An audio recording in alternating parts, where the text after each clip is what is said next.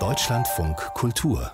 Kulturnachrichten zum Tag der deutschen Einheit hat Bundespräsident Steinmeier 14 Frauen und Männer ausgezeichnet, die sich um das Kulturleben in Deutschland besonders verdient gemacht haben.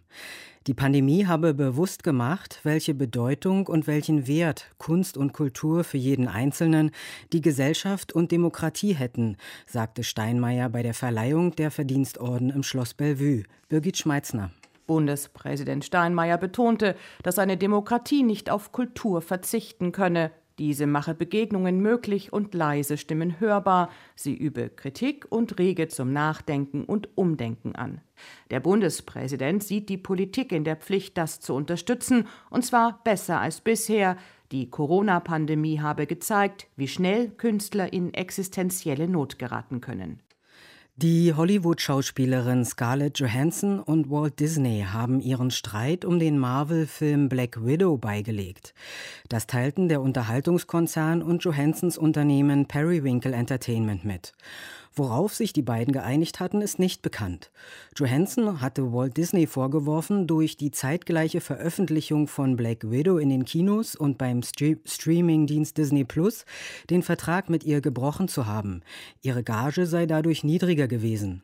Disney habe die Einnahmen für sich behalten und die Zahl der Abonnenten von Disney Plus erhöhen wollen. Disney hatte die Vorwürfe zurückgewiesen. Der Streit wurde in der Filmbranche aufmerksam beobachtet, da das Streaming über Anbieter wie Disney Plus, Amazon oder Netflix immer mehr an Bedeutung gewinnt und in Konkurrenz steht mit klassischen Filmausstrahlungen in Kinos. In Berlin wird am Abend der Deutsche Filmpreis vergeben, die wichtigste nationale Auszeichnung der Branche.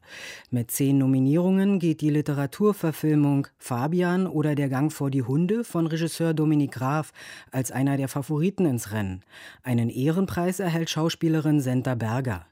Zu der Gala am Abend werden rund 1200 Gäste auf dem Messegelände erwartet.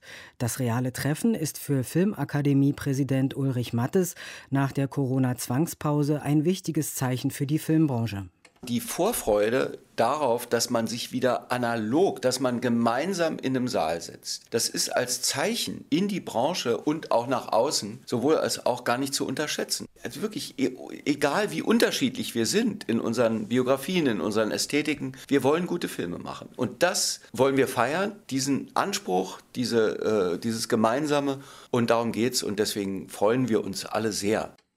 Ulrich Mattes, Präsident der Deutschen Filmakademie.